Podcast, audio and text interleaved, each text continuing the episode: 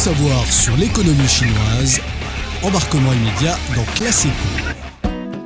La Chine pousse le yuan numérique, la version digitale de sa devise pour le paiement des salaires. À partir de ce mois de mai, les employés du secteur public de la ville de Changshu, une ville de 1,5 million d'habitants située proche de Shanghai, commencent à recevoir leur salaire en monnaie numérique de banque centrale. Dans le monde, beaucoup de pays travaillent à la création de leur propre monnaie souveraine numérique.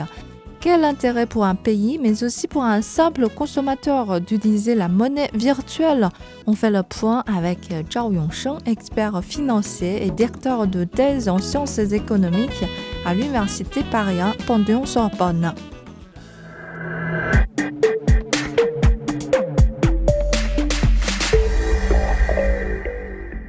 Beaucoup ont déjà entendu parler des crypto-monnaies comme Bitcoin. Pas mal de gens y ont aussi investi, mais le yuan numérique est tout à fait différent.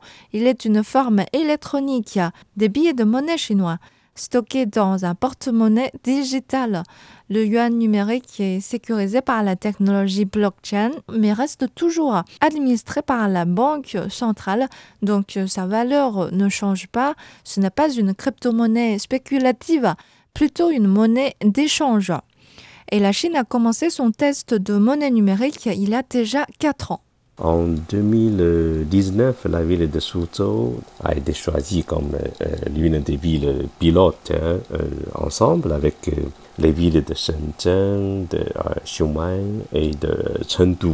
Personnellement, je trouve que le choix de ces quatre villes pilotes a été très bien fait comme elle représente les quatre directions géographiques de la Chine, Suzhou pour le sud, Xiong'an pour le nord, Chengdu pour l'ouest et Suzhou pour l'est de la Chine.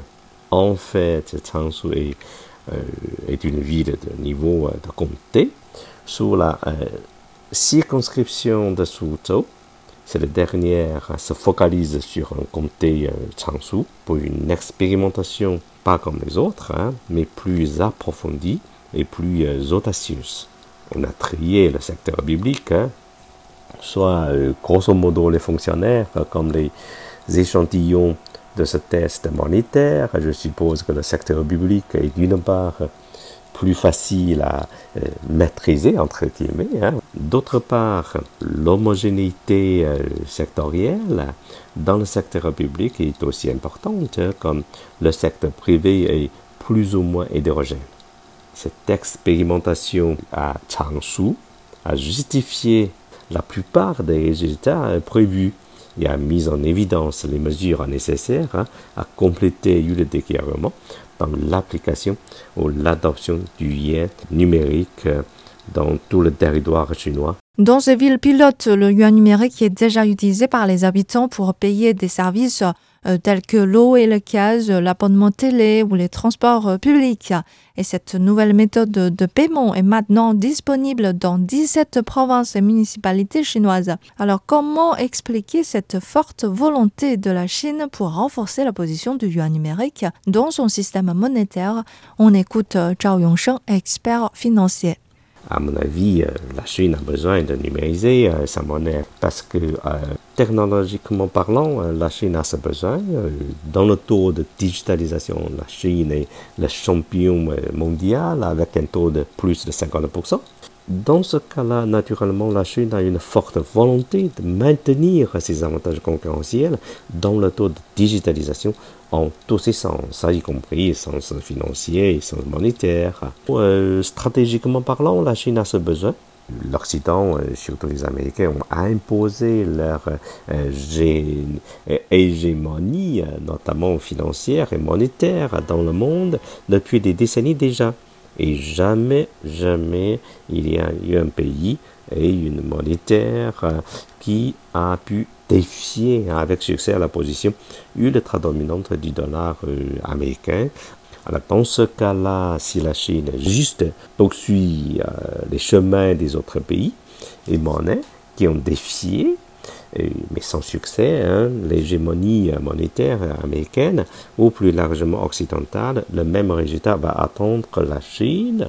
En ce sens, je pourrais dire que le choix de la forme digitale monétaire, c'est plutôt un choix obligé pour la Chine D'une façon plus générale, l'arrivée du yuan digital va modifier la façon de travailler hein, des établissements financiers et bancaires et cette euh, modification ou ce changement va se réaliser en forme d'une forme matérialisée à une forme dématérialisée.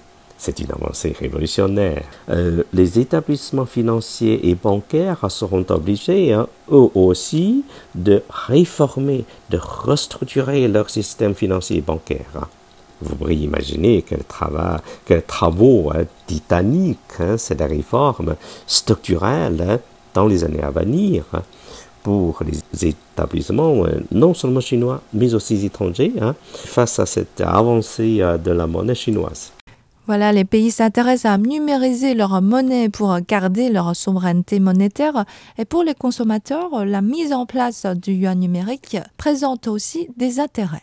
Il a des intérêts économiques directs pour l'instant, comme chaque ville pilote, y compris Changshu, a déployé de grands moyens hein, en distribuant des subventions aux, aux utilisations de la monnaie numérique ce pour attirer plus de consommateurs afin d'élargir la liste d'utilisateurs, mais aussi à moyen et à long terme. Ça va faciliter les transactions commerciales, même financières et bancaires quand on vient de discuter.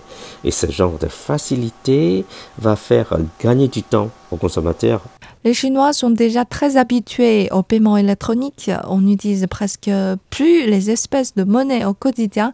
Et avec la vulgarisation du yuan numérique, serait-il possible d'assister à une disparition des monnaies de papier?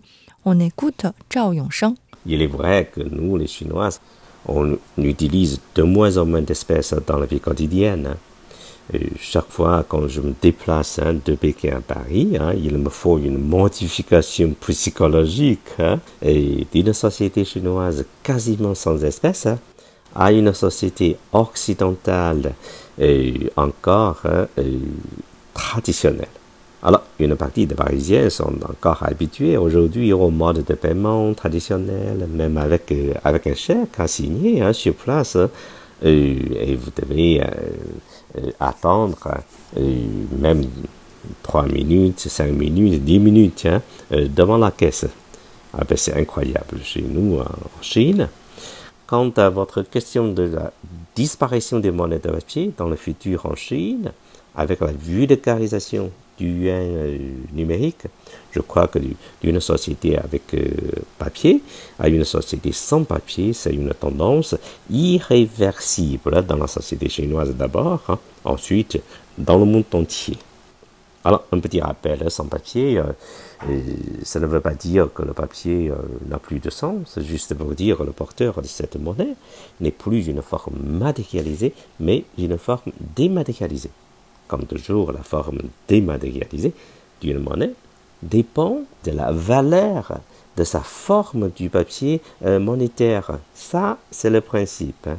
Bien sûr, nous devons comprendre avec prudence l'avancement de cette, euh, cette évolution monétaire, de cette euh, vulgarisation monétaire, hein. D'une forme avec un papier à une forme sans papier pour ne pas aller trop vite, hein, pour ne pas oublier qu'il y a encore des générations, euh, des personnes âgées, par exemple, qui sont euh, moins à l'aise hein, à la digitalisation. Donc ça, il faut euh, vraiment concevoir un processus hein, d'évolution raisonnable. C'est la fin de cette émission. Merci de l'avoir suivi. À la prochaine.